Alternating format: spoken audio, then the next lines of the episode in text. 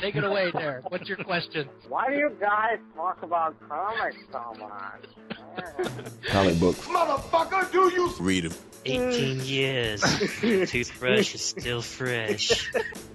Did they have sex? Because I mean, She-Hulk, you know. Damn it, Tony. We went an entire episode without mentioning Maggot, and then you ruined it. Comic books. Motherfucker, do you Read them. Batman's got his little fishbowl on his head, but Superman doesn't. Cyclops was right. Except when he was wrong. Master Bruce, you are calm. I'm going to silently judge all of you. Shut up, Beast. Shut up. Like I've read it so many times, you know, it pretty much just crumbled in my hands. Come on, old chum. Comic books. Motherfucker, do you Read them. See, I didn't hate Hellcat until you made me read this miniseries. It was just a joke, but you made it real, Justin. No. You made it real. I, I prefer my Dazzler singing like Creedence Clearwater Revival songs at Australian bars. Titty discs in But that's what to be known as from now on. Like, I'm going to go into the Marvel Wikipedia and edit that, whatever it is. Doesn't get better than that. Comic books. Motherfucker, do you Read them. Hey guys, welcome back to another star-spanning episode of Comics, motherfucker. Do you read 'em? Hey, what's up, guys? This is Derek, Derek WC. I'm going to be one of your, I don't know, lieutenants, commanders, captains for this evening, and I am joined tonight by my fellow alternate universe fan holes. Why don't you guys give a shout out and let everybody know who's here tonight? By the power of Earl Grey Skull. It's Mike. And this is Justin. All right, so we are here. We're doing a comics episode, and we are doing a stories from the spinner rack. And as Justin and myself are the the most apt to have spinner rack stories from Star Trek era of comics. The last time we did one of these, we were doing a original series themed episode with comics from that era, but we also kind of thought it might be fun to do a spinner rack episode with comics from the next generation era. So myself and Justin picked out some next generation comic books to discuss tonight, and Mike is kind enough to be here to join us because I know he is a he is a proponent of the next generation. He is a next generation friendly fan hole. So eh, we figured it'd be fun to talk about these issues with him.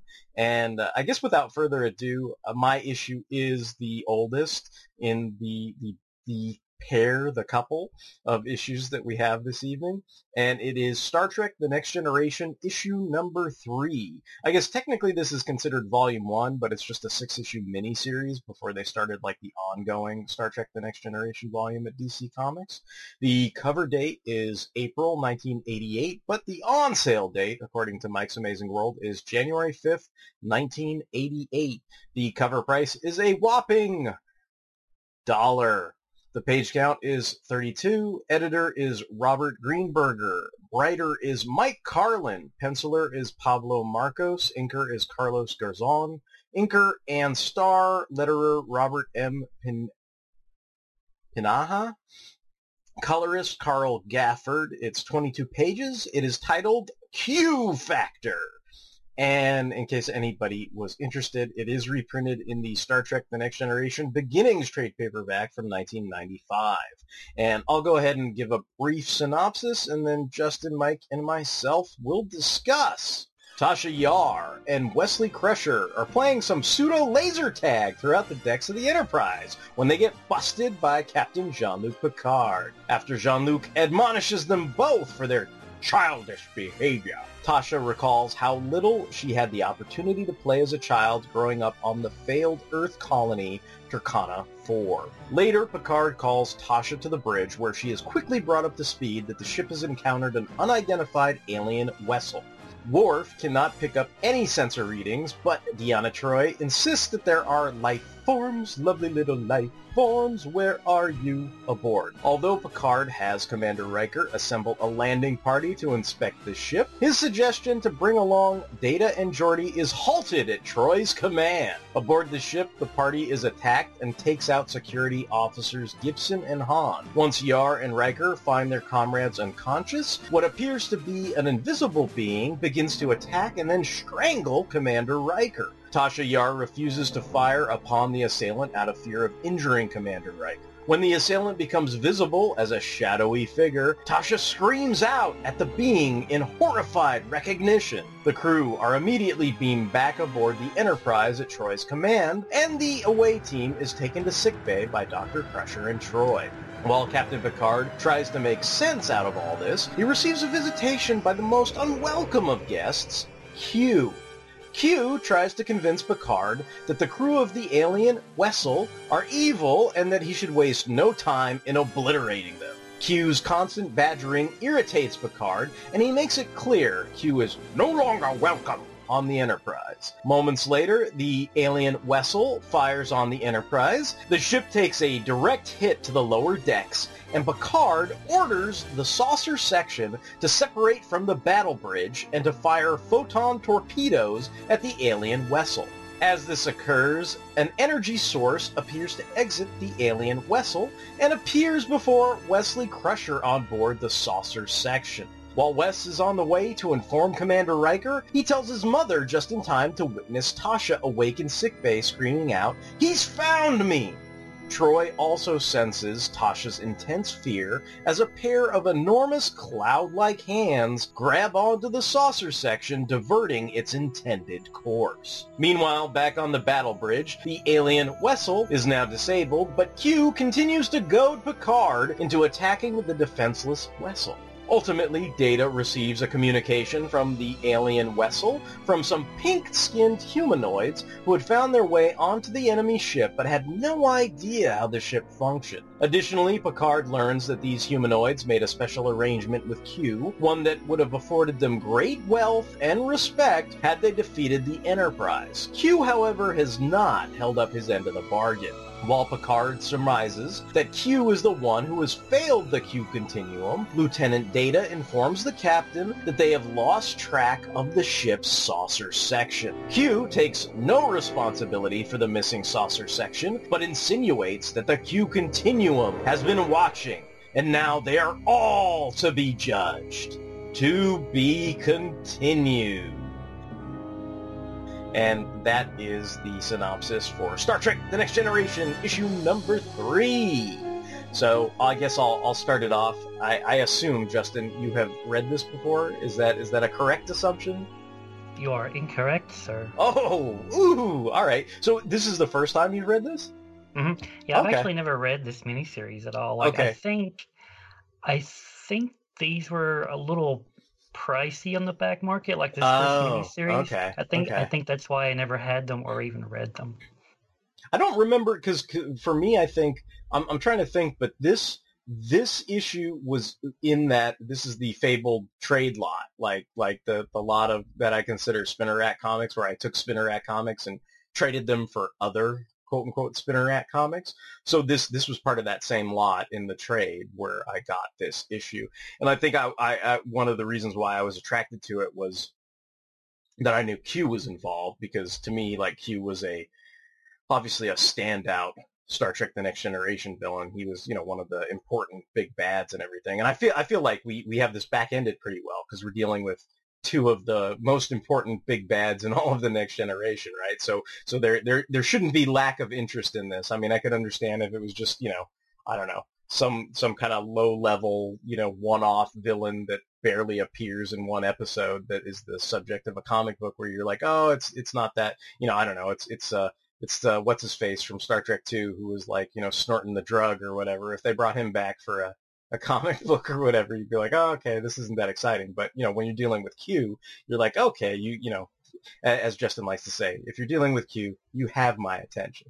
You know, hmm. so there's that there's that aspect to it. Yeah, but I I mean I guess I never thought of it as like an expensive back market issue. I think just because I had always had it, I guess, in, in a trade. So I, I didn't, I, well, I don't, I mean, technically I didn't really pay any money for it, you know, because it was in a trade, but I don't think I ever kind of noticed it being on like a, I don't know, like, you know, how they, in the comic specialty shops, you know, they'd have like the wall books. Like to me, this was never, I don't know, I, I had never noticed these as like wall books or anything like that. It just seemed like every time I was at like a toy show or a comic shop or something, like they were like I don't know, ten or fifteen dollar books, and I just Mhm. didn't want Yeah, to yeah, pay yeah. that much at the time. They're, they're not worth 10 or 15 dollars. I mean, Yeah, yeah. one one dollar's good enough, you know. Is it just me or the guy on the cover that's zapping Picard? Like, when I first saw that guy, I was like, "Oh, Picard's fighting like one of the weaponeers from Qward or something." That's totally what it, like yeah, that? yeah, totally look.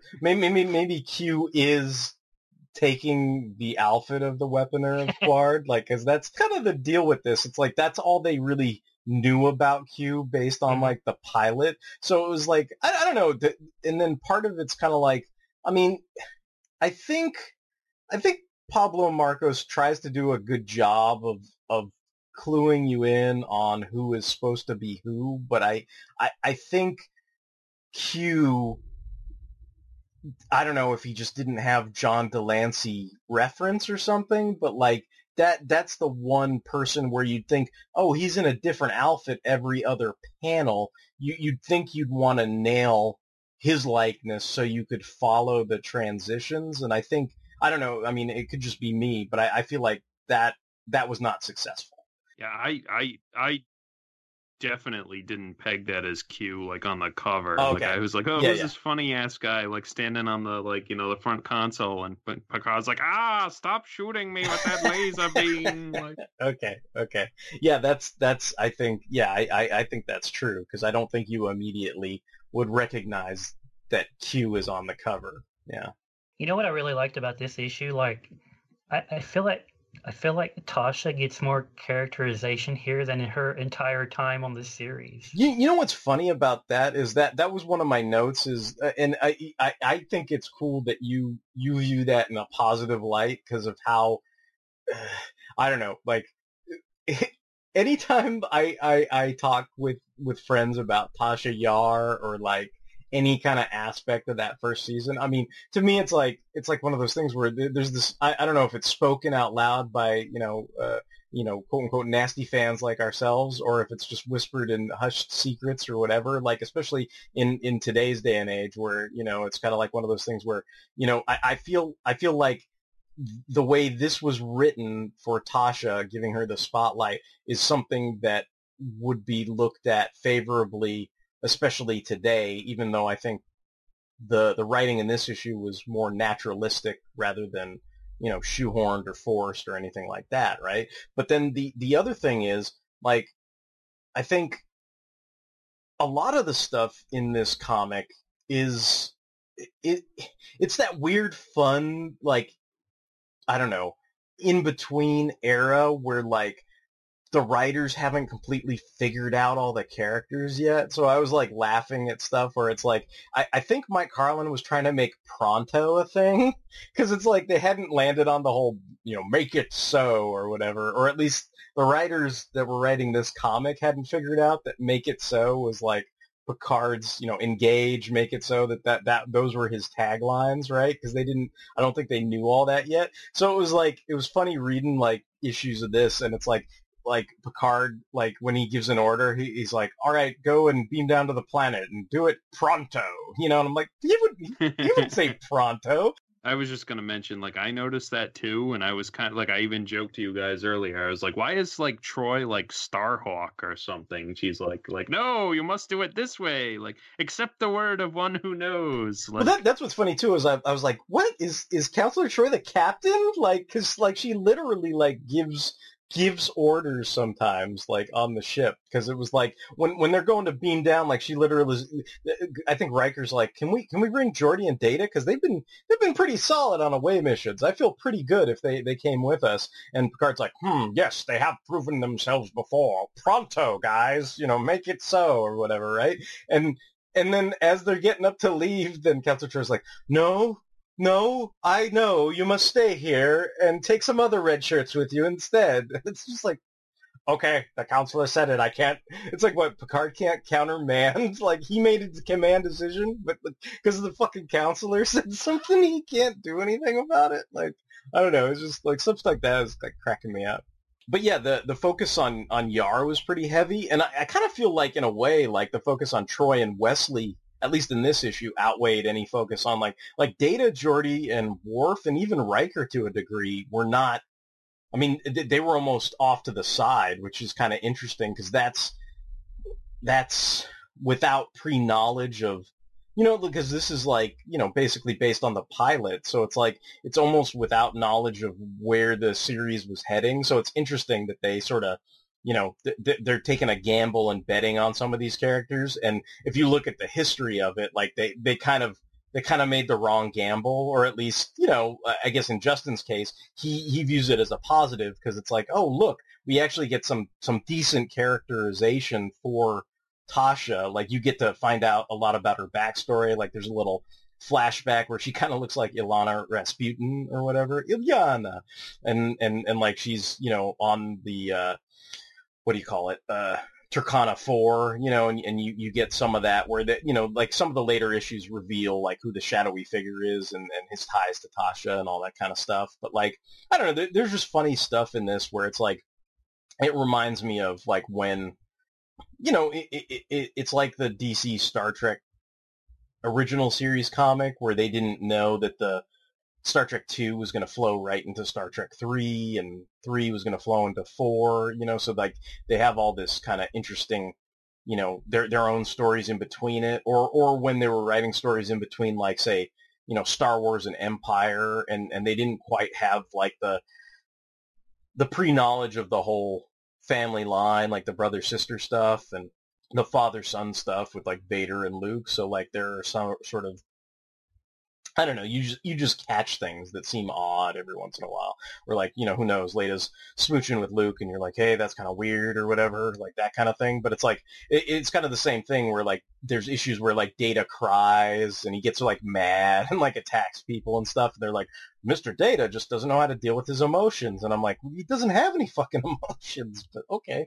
You know, like they, they just didn't know that yet, right? Or, or like there's a, there's a weird scene where like, and later in the miniseries, I think Q accidentally shoots Geordi and Geordi's like on his deathbed. And so like, of course, that's why Data's crying and mad and stuff. But then Wesley actually says, well, you know, we'll pray to God for Geordi." And I was just kind of like, wow, like that's, that's nothing that would have ever been on like Yeah. a Gene Roddenberry show. You know what I mean? Like, like, like, and, and, and I just found it like, yeah, and to me, like, I'll be upfront. Like, I don't find anything wrong with that. Like, I, I mean, I think it's fine, but it was just interesting, like, going like, man, Roddenberry, if, especially if Wesley was the, as, as it's been often been said, if, if Wesley was supposed to be this, uh, you know, wh- what do you call it when the writer, you know, imprints themselves on a character or whatever. But if, if he was supposed to be the, you know, the, the, the Self-insert. yeah, the self-insert for Roddenberry or whatever, like like that. Wesley would have, you know, uh, Wesley as Roddenberry would have never said,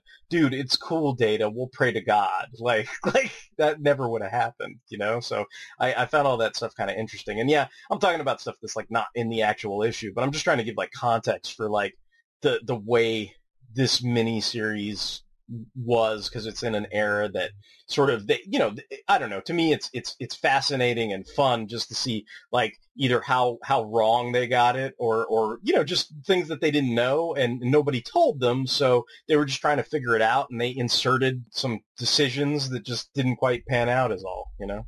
I, I I was kind of like thinking even Picard, like he seemed to get really like hostile with Q, like Oh, yeah, really yeah, yeah. like fast, like and you know he was like shouting at him and shit. And well, like, well, that's my that's my joke. I want to. I'm like, I want to make a meme now because you know, you know the famous moment where you know Q shows up on Deep Space Nine and then Sisko decks him and he's like, "You hit me." You know, Picard never hit me, and he's like, "I'm not Picard."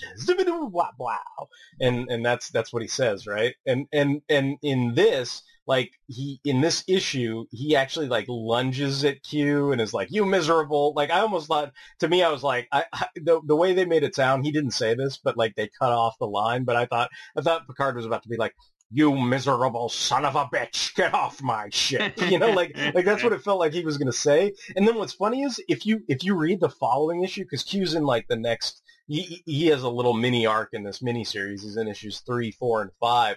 And like now I'm like, I want to make a meme where it's like, you know, Q saying Picard never hit me. And there's actually like a panel of Picard straight up decking Q like in, in the next issue. So like that's, I, I do find that kind of hilarious as far as like, you know, how wrong they got it or how off it was or whatever.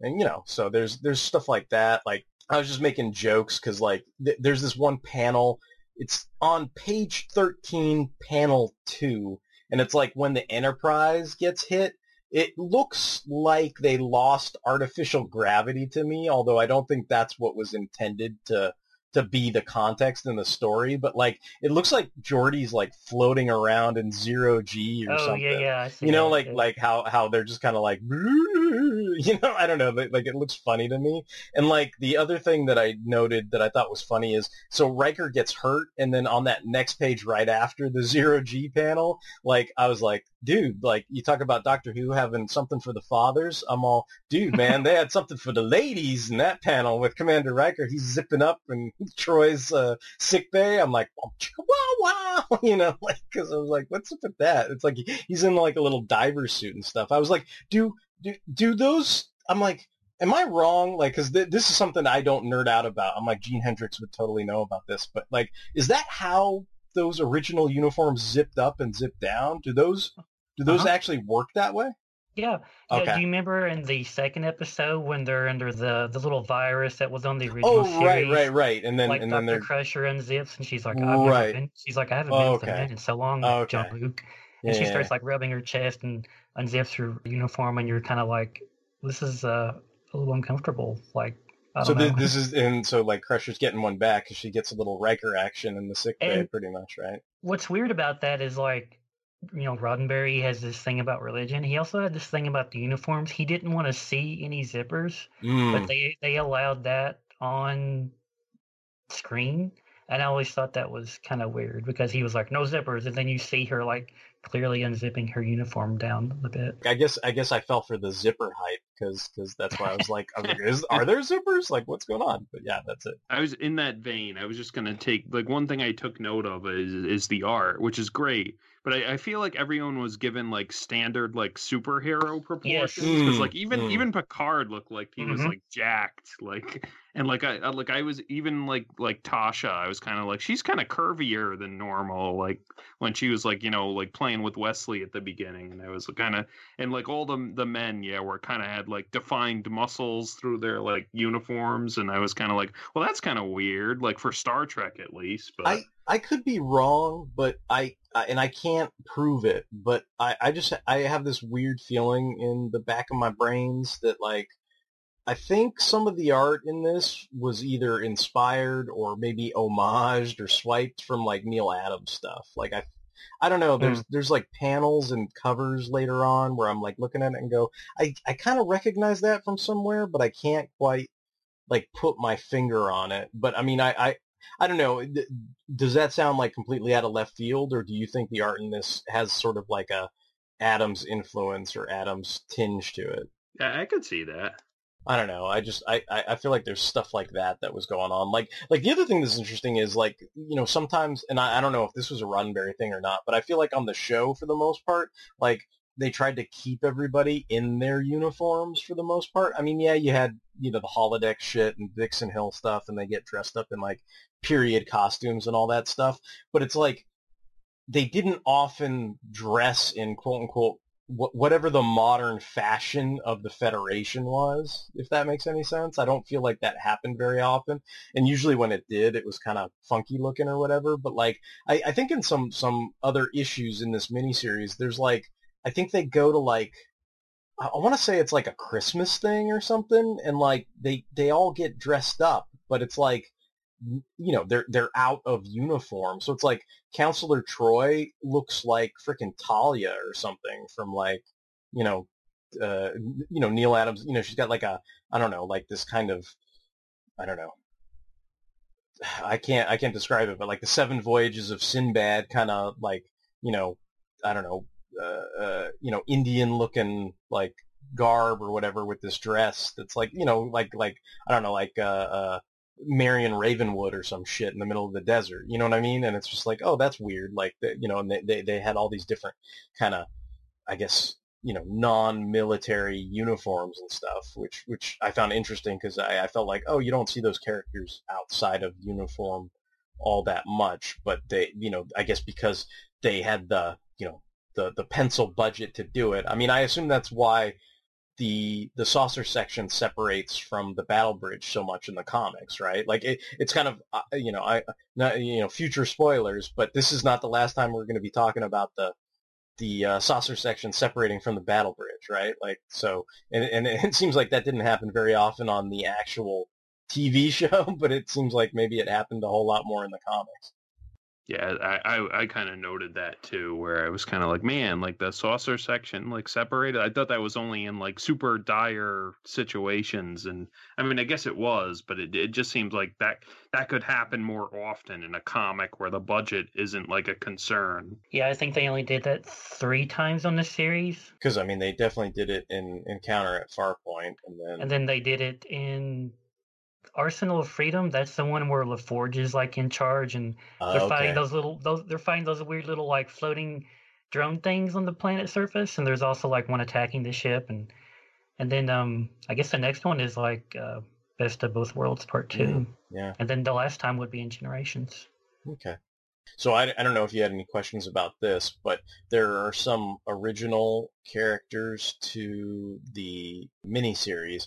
They're called. They, you probably wouldn't have noticed them because they're just in the background and they don't really have their own moment in this issue. But they are featured a little more prominently throughout the miniseries.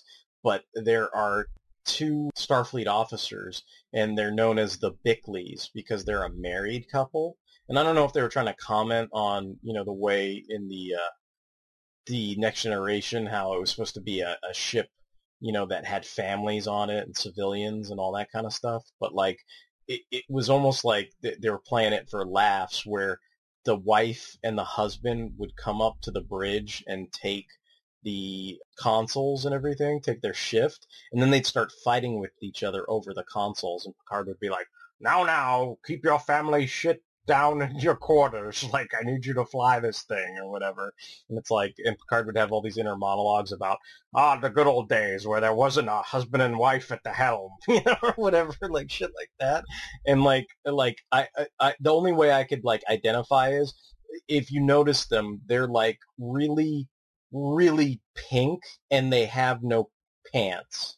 I noticed those people in the background. I was like, looks like they're like wearing a uniform. It's like there's no pants or it's like swimwear or something. I did notice that. So so they they are Starfleet officers. When I looked when I looked it up, I was like convinced. I'm like they must be an alien species, right? And uh, according to the the memory alpha, they're human. But I'm like, I don't know, no, God, this is the other thing I was going to take issue with. I'm like the the Bickleys, and and then of course these what I refer to in my own synopsis as humanoids, like because I'm like I'm not convinced any of those guys are human because they look way too fucking pink to be human to me. Like, but apparently they're they're human. So like even even these guys on the the ship that were working with Q, and th- that's another thing that seems I'm gonna say it, it seems sus, right? Because they seem to tell two different stories, right? Like the first story is the the pink skinned humanoids say one, this is story one. They didn't know how to use the alien ship, and their leader abandoned them. So that's why they were shooting on the Enterprise and all because they were they were pushing buttons at random. They didn't know how it worked, and they accidentally shot them. Right? But then when they beam over, then then all of a sudden it's like Q, we, you were supposed to def- we were supposed to defeat the Enterprise, and you were supposed to make us rich and respected. So I'm like, wait a minute, like which which one is it? Like you you you were abandoned by your leader and you didn't know, or you did know and you made this arrangement with Q and bunch of nefarious pink skinned assholes. Like so, I'm like I don't know which one it is, but I'm like I, I think it's number two, but you know I, I just I felt like it was contradictory and and just you know getting back to the Bickleys, it's like I feel like they were shaded in the same way as those other humanoids, where you're like looking and going, man, these guys like are really really pink. You know what I mean? Like like. I, Uh, like like Princess Bubblegum fucking pink. You know what I mean? Like no no human being. I'm I'm just trying to find a way in an audio medium to describe it. Like like they were they were really they were really fucking pink. Okay, so like that's that's just one of those things where I was like, come on, like these these guys cannot be cannot be human beings, but apparently, according to Memory Alpha, they are. I don't know if, if this is. I'll, I'll just say it because it's probably worth just because I'm I'm sure people have questions, but the subplot with Troi does not get resolved until the following issue.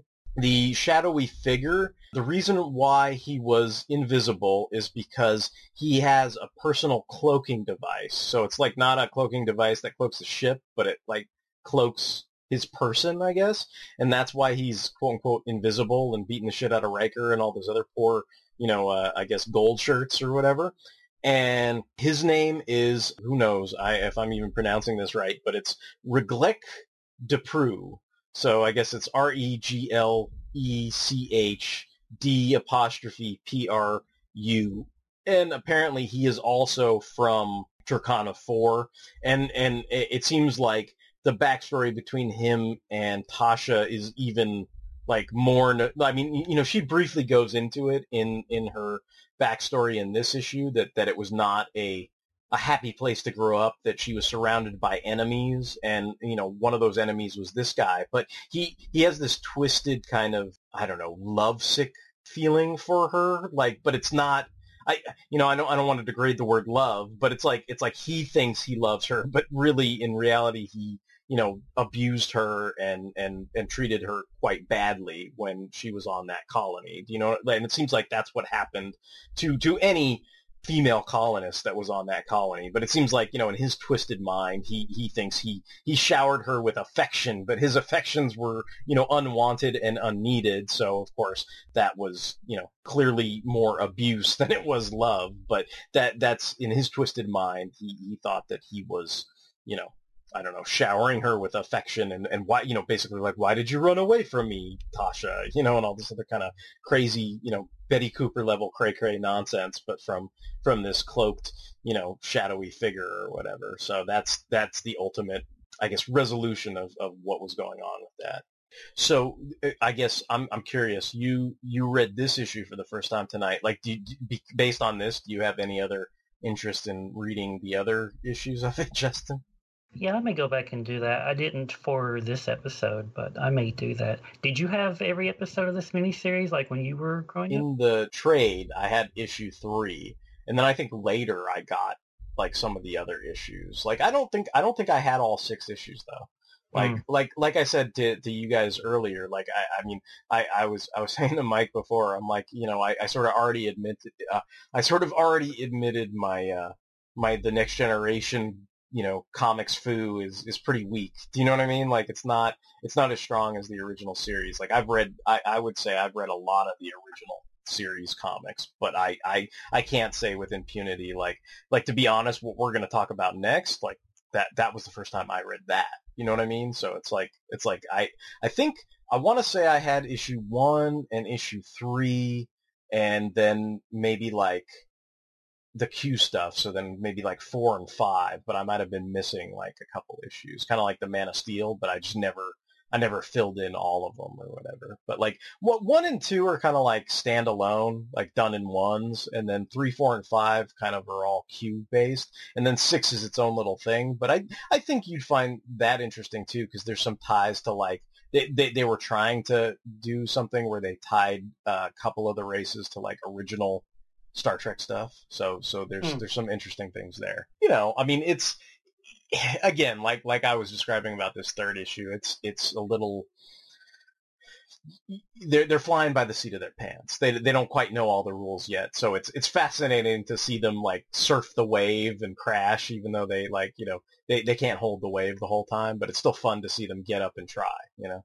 Yeah, like I, I've, I think I've had one Star Trek comic my entire comics co- collecting career, and it was it was a Next Generation one, but damned if I can remember what it was. And like, like, like honestly, like the only thing I remember about it was there was an ad for Knightfall in it, and that's what like what I remember about it. I was like, oh, cool, that looks cool. Like Batman's gonna fight all his villains and like uh, like in shit like that's awesome but i don't remember what the star trek comic was you know, you know it's bad when you remember the ads, but not the actual story. Right? Do you guys have anything else on this this particular issue? Like any other impressions or or like I, I guess one thing I asked Justin and I'll ask you like ba- based on reading this issue, do you have any uh, interest in reading the other issues in the six issue miniseries, Mike? I mean i would i'm not i'm not gonna seek them out but like i, I mean I, I would read them like if we decided to basically Ah, ah, I see, I see. Okay. Okay. Well, I I mean I think I'm good. I guess what we'll do here is we'll we'll cut to a commercial break, and then when we come back, we're gonna talk about the comic that Justin brought for us to read, and of course, it is another Star Trek: The Next Generation issue. So stay tuned for that. Star Trek.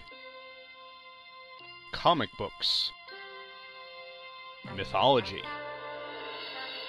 Video games. Toys. Star Wars. Just about any geeky topic you can think of could be covered on the Hammer Podcasts, presented by two true freaks. Come join me, Gene Hendricks, for whatever my disjointed mental processes can come up with, and be careful, or you might just learn something before we're done. The Hammer Podcast is available monthly, both on its own iTunes feed and at twotruefreaks.com. All right, we are back. We're back again. We were just discussing an issue of the Star Trek The Next Generation miniseries, the six-issue miniseries. And on the back half, we have another issue of Star Trek The Next Generation that Justin brought for us tonight from the spinner racks of Justin's youth. So why don't you let us know what issue we're discussing and give us a little synopsis, and then we can all discuss it. I brought Star Trek The Next Generation, issue number 50, The Worst of Both Worlds, Part 4, and Death Shall Have No Dominion. This has a cover date of September 1993. Cover price was a whopping wallet busting $3.50 and this was written by Michael Jan Friedman and illustrated by Peter Krause. Continuing from the previous issue, in an attempt to capture Locutus of Borg, both versions of Worf are caught in a blast with the alternative Worf dying. As in Best of Both Worlds Part 2, they take Locutus to Data's lab and he connects to the Borg hive mind. Meanwhile, growing frustrated with the lack of progress, the alternate Shelby, in command of our Enterprise, orders the ship back to Earth. Alternate Wesley refuses and alternate Chief O'Brien is forced to stun her. The Enterprise returns in time to save the other Enterprise, and Picard is finally able to produce the command code to disable the Borg. As the Enterprise speeds back to the Rift, they find the alternative O'Brien has disguised himself as the real one. They're able to talk him down, and the Enterprise crosses the rift and returns to its proper universe. So this is something I bought at I think Waldenbooks in the mall, and like I said in our previous Star Trek Comics Mofo, like I didn't buy the TNG series as often as the original series, but I was perusing comics one day and I saw the cover of issue 47, which is, you know, part 1 of this story. And I kind of picked it up and I was like, at first I thought they were doing like a mirror universe thing, and then I would like I ended up buying it and reading the thing because I was so curious.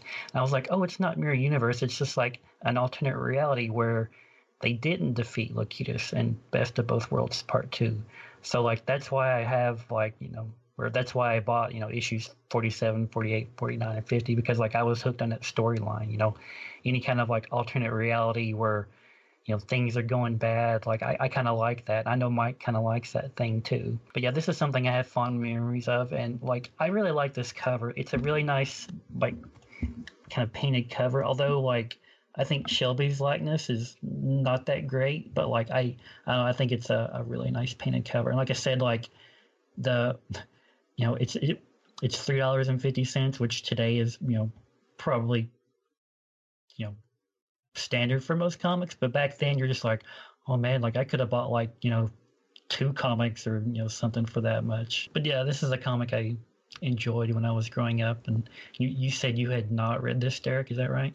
No, this was this was the first time I read it. It's funny. I read I read issue 50 in preparation for this and then I went back and read like 47 through 49 to give myself some context, but I figured but, you would do that, yeah. But uh but like it was fun like reading it and trying to like keep up with like, oh, okay, I get what's going on. Like and, and like yourself, you're like, "Oh, is this is this a mirror universe thing?" And then you're like, "No, no, it's it's it's just an alternate universe where the Borg, you know, the Borg won and it, you know, it, it's almost like the uh it's like the Earth X of Star Trek: The Next Generation. You know, what if the Nazis won? It's like what if what if the Borg won, right? And and you've got you know Riker with his little uh, uh, you know cyber eye as the Uncle Sam, like kind of hanging on and everything. And I was I was cracking up too because I'm like, dude, I know why Justin likes this because Riker's wearing the Picard bomber jacket. Like that's why that's why he likes this comic or whatever.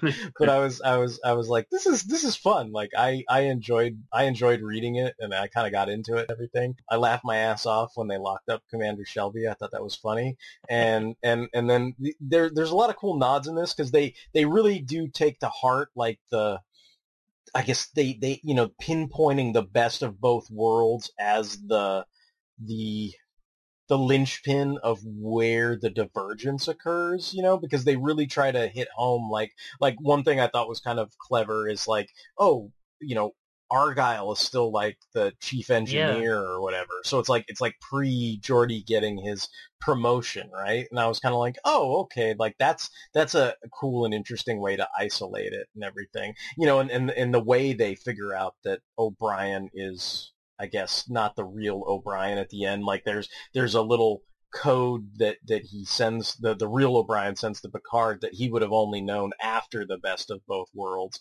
You know, so you've got like a lot of those aspects that you know make things interesting. I mean, you know, in, in the larger scheme of the story, like I I think I think that this issue on its own is it, it's interesting. I think I gave us an issue that was like the first part of a Q arc, and then you had us read the the dramatic conclusion of a four part Borg arc, which are both kind of cool. But it's like I think I, I don't know that I had the full context of the Worf thing because it kind of opens with it and it's like no alternate Worf is dead and I'm like who's alternate Worf you know like like that was kind of like that was kind of like my thought at first and then when I went back and read some of the the previous issues it was it was fun because they, they have a nice conversation with one another. And at first you know alternate Worf's like you know fuck you bro. You don't get me. I'm I'm dishonored. And I left my captain and you know we couldn't rescue him. And I, I thought about killing myself over it. But then instead I thought you know the best the best vengeance is to you know to to recover my captain and screw over the Borg and all that stuff.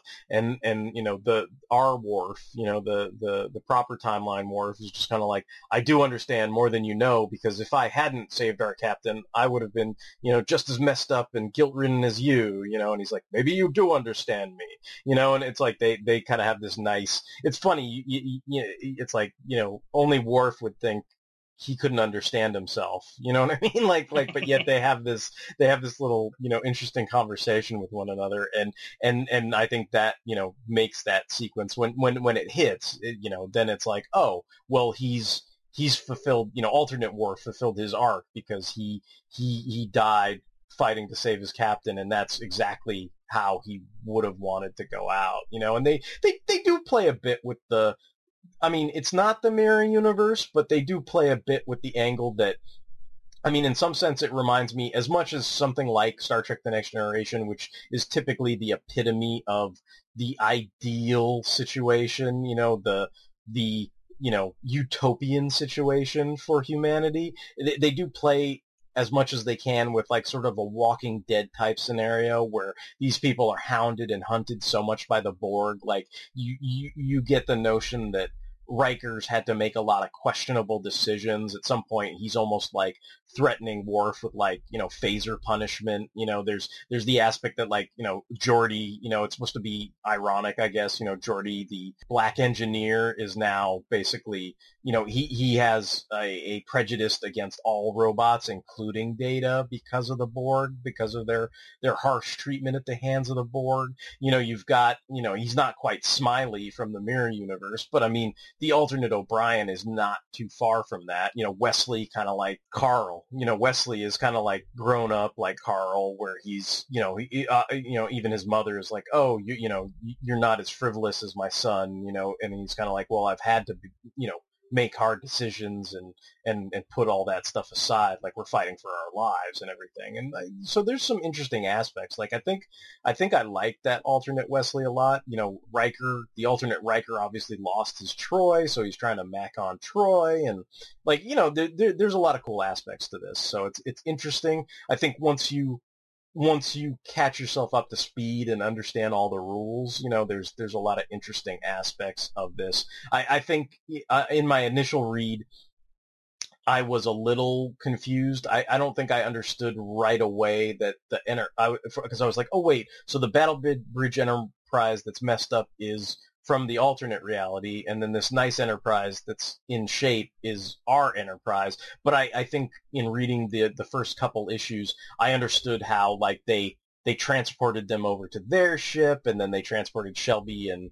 and Wesley and, and alternate O'Brien to the real Enterprise, like, and then then it all kind of came pretty crystal clear. But but since I was missing some of those beats, I think I was a little blind on that. I, I did find it funny that uh, you know it's like they were trying to recapture the I guess what had happened in the best of both worlds, but then of course since it's an alternate universe and because it's you know a story and it needs to have kind of you know uh, roadblocks along the way. It can't be that easy as they just you know walk through the same story again. You know they they they basically it's like oh they thought Locutus was in one place but he's actually in San Francisco. You know that was one of the roadblocks or like they think they know what the the code word is. You know the the simple you know, I guess non-password protected phrase to turn the Borg asleep for a minute or whatever. You know, oh, use the code word sleep, but then sleep doesn't work. So then, you know, eventually they stumble upon eat, and that kind of serves the same purpose. So it's like, they,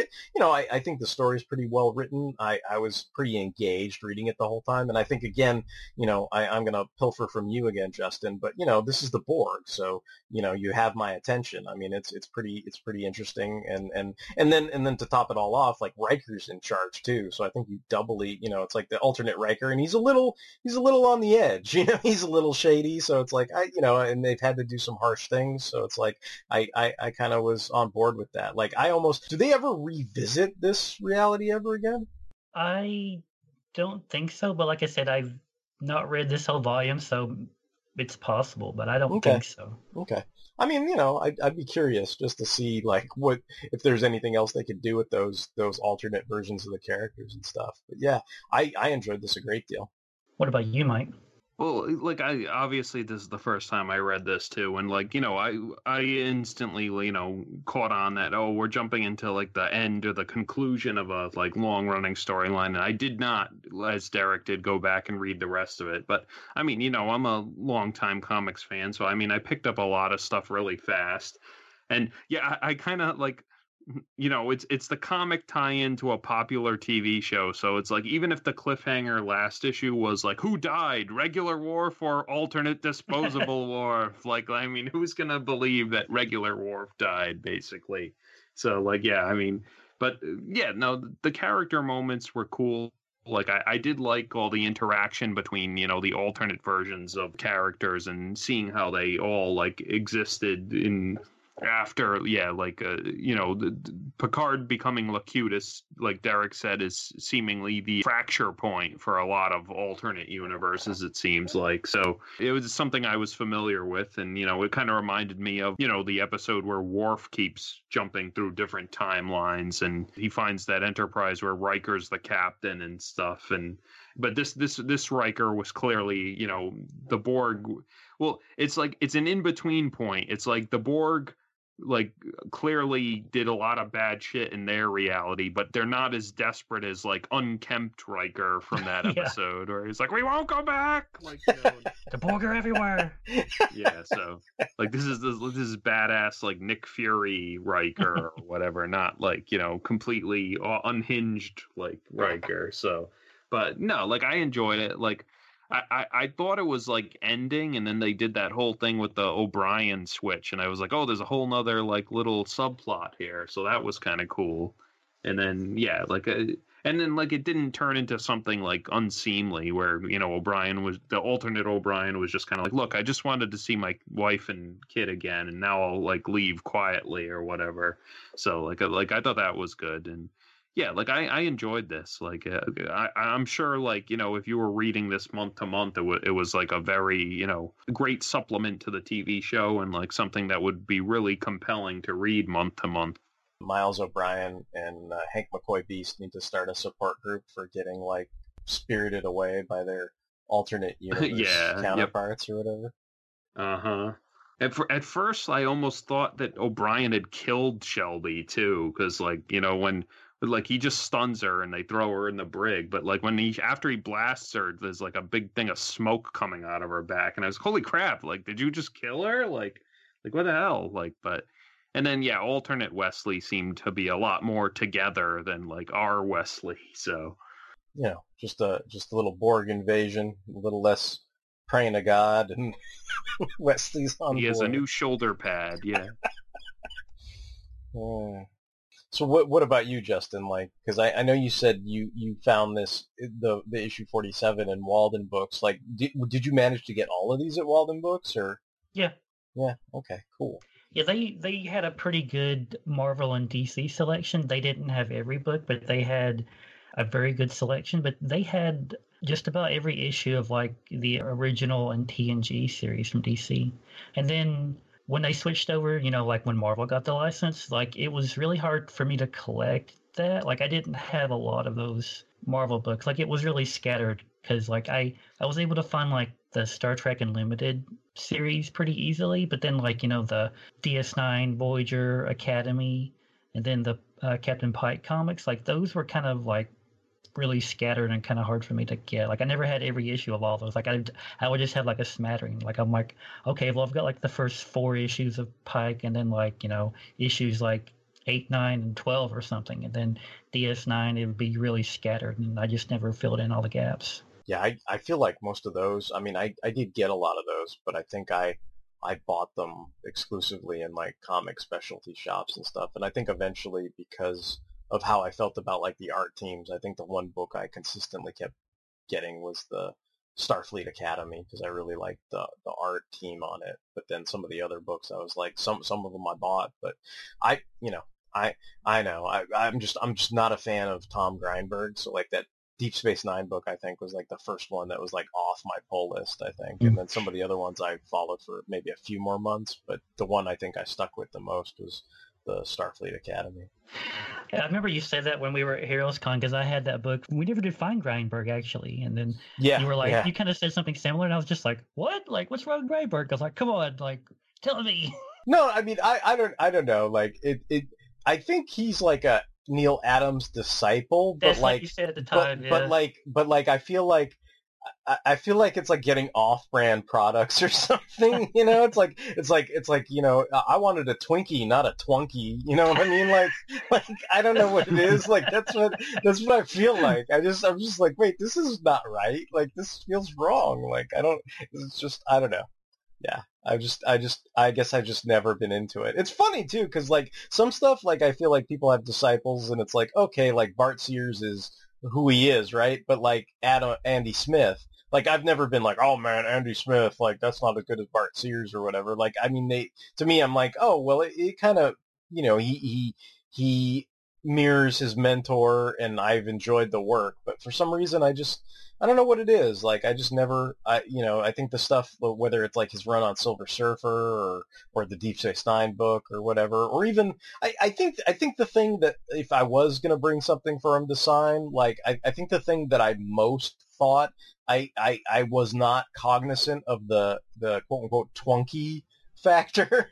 you know, there's a Batman graphic novel. I think it's um Birth of the Demon. Maybe no, that was that was Norm Breyfogle. I don't know. There's some there's some Batman graphic novel that he did. Maybe it was like it wasn't Son of the Demon. It was like I don't know some something one of those things. There was there's one of those Batman graphic novels, and I mean it looks it looks a lot like it's painted. You know, like where so it's like I maybe that takes some of the the twunky factor edge off of it or whatever. but it's like it's like that's that's one of those things where maybe I'd look at that and go, oh, I, I remember not being cognizant of that and kind of enjoying it. But I think I think I was always kind of like I, I, I think part of it too was I was a longtime Silver Surfer reader, and then going from like you know Ron Lim to like you know Ron Lim breakdowns and a bunch of shitty art for a while, and then and then it's like, guess what, Grindberg, and I was like, that's literally like, I love Silver Surfer, but that was like when I stopped buying it on a monthly basis because I was like, I don't.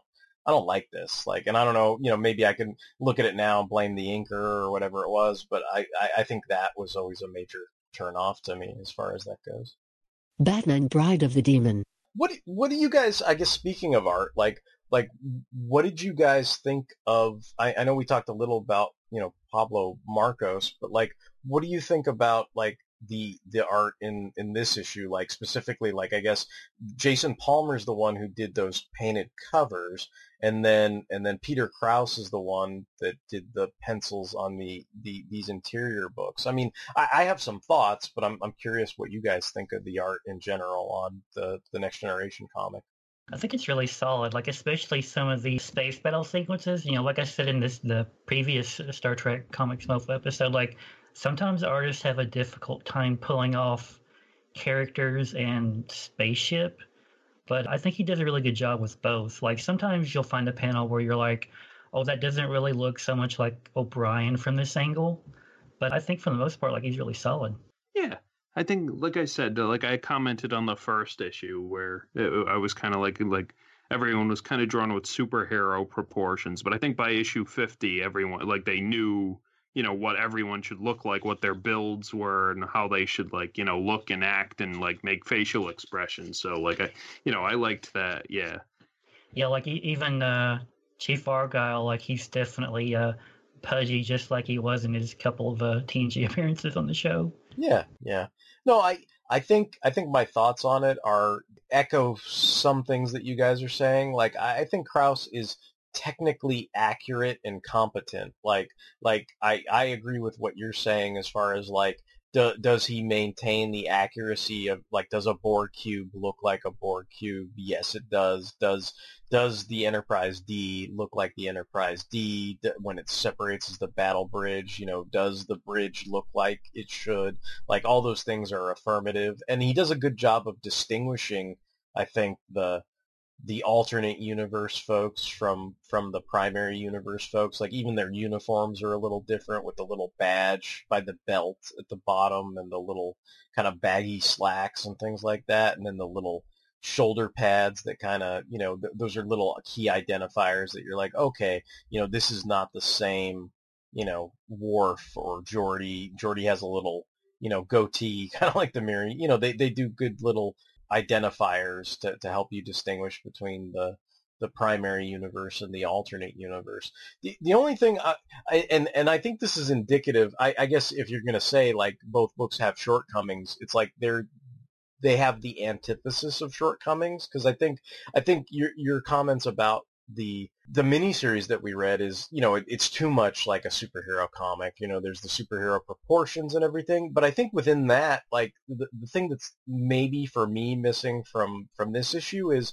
the thing that that has is there's a sense of dynamism like like the you know lunging and and action and you know things that make a comic book a comic whereas you know i think the the common maybe criticism of something like this is you can technically get a likeness right, but does the figure look, you know, in action? Does it look in motion? Does it look human? I think in some cases he succeeds, but in other cases I can see why, you know, given the high price point of the next generation comic, I mean, I think at the time these were regularly like a buck 75. So, th- you know, since it's a double sized issue, it makes sense that it was 350, right? But still a buck 75 for one comic, even if it's a, you know, sort of deluxe, you know, nice paper issue is still kind of, you know, expensive for, for those times. And then, and then the notion that like, okay, well, you know, yeah, there's some things that go down in it, but I mean, I, I think uh, I don't know. To me, there's there's other aspects where things could look more dynamic and less tech. I there must be a balance. Like like obviously you could you could have tons of dynamism like Rob Liefeld, but if Rob Liefeld drew a Star Trek comic, it would be horribly inaccurate, right? Like, but then that that's like one extreme, right? Which I'm not saying Pablo Marcos is, but but I think he leans more towards the dynamism. And then there's the aspect where I think this is better than say, re- remember that Doctor Who Star Trek: The Next Generation crossover Yeah. we read, mm-hmm. like like that, where everything was like sort of still and lifeless, and it's like great, it looks just like Picard. But what was Picard doing? Well, this was a photo still where he was like scratching a booger, but it's supposed to be like some action shot where he's like dodging, you know, I don't know, the fucking Borg or whatever, right? But instead it just looks like he's kind of bored, right? And I don't think that Krause is that you know, I don't think Kr- Krause. I'm just pointing out two different extremes, and I think these lie somewhere in between. But I think Krause is leaning more towards the uh, simulation squared thing, and then I think Pablo Marcos is leaning more towards the you know extreme, like Rob Liefeld type. Th- you know what I mean? Like like I think I think they're both pointing. They, they lean a little closer towards one extreme than the other, and and I'm I guess I'm just pointing that out because you know we're we're podcasting, we're we're looking at things critically, and and and that's just what I noticed. You know, where it's like I can see myself at a young age kind of being like, well, this next generation comic is not that dynamic, which probably explains that and the, the high price point would explain to me why, you know, it's kind of like what you said. You, you haven't read every single one of these issues and the main, your main attraction was the cover looked really cool and it was dealing with the Borg and alternate universes. And it's like, once I figured that out with this, I was like on board for it. But I think that wasn't something that ever caught my eye. So I didn't know about it until you, you brought it to my attention basically but yeah, I, I really like this, and if if there was more in this universe, I would I would be curious to check it out. Yeah, like again, I'm not, I'm not going to be like seeking it out, I guess, but I am like, you know, I wouldn't say no to reading more of it. All right. Well, I I think unless anybody else has any other final comments, we're gonna wrap up this episode of Comics, motherfucker. Do you read them? So if you have any comments, questions, or concerns, if you want to save Mike, Justin, and myself from being assimilated, you can email us at fanholespodcast at gmail.com. We are on all kinds of social media, probably being assimilated. We're on Stitcher Radio. You can stream us there. We're on Apple Podcasts. We're on Google Play and Spotify. We appreciate all the likes, feedback, shares, hearts, retweets, and everything that we receive on social media platforms like Twitter, Twitter, Tumblr, Instagram, Facebook, and in I guess uh, we have all kinds of spin-off shows. We've got other shows in addition to Comics Motherfucker Do You Read Them? You can check the backlog of episodes over on the fanholespodcast.blogspot.com. And uh, we've got uh, Mobile Suit Mondays, Toku Thursdays, Transformers Tuesdays, Sentai Saturdays, We've got the Fanholes podcast proper. We've got Justice Not Entirely Dissimilar to Lightning, which is a Thunderbolts podcast. We've got Big in Japan, where we talk about anime. So we've got all those other shows that you can check out if you're interested. And then, of course, the backlog of uh, these comic episodes. And yeah, so we hope you consider checking those out. And until the next time, this is Derek, Derek WC, Make It Prano, signing off. This is Mike, and I'm going to get in a fist fight with you, Q. Let me rip my shirt a little. And this is Justin signing off.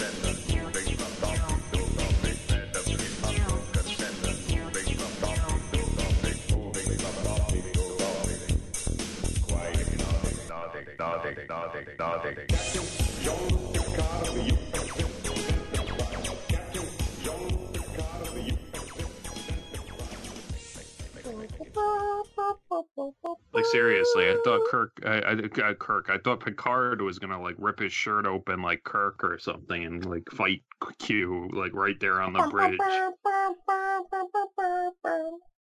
Stop zapping me with your groovy waves, Q.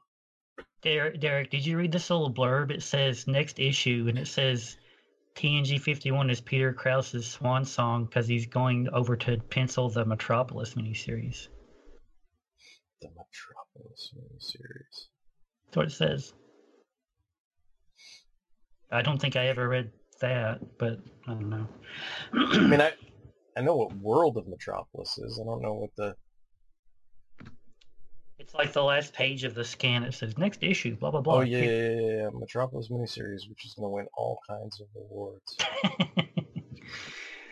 Mm, Did it? I don't know. I, I'm I'm still questioning if it's the one I'm thinking of or not. Let me see. Peter. Did it though? Did it? Sometimes I'm like, you know, like sometimes you see ads for stuff and shit didn't even come out. So yeah. let's see. Metropolis.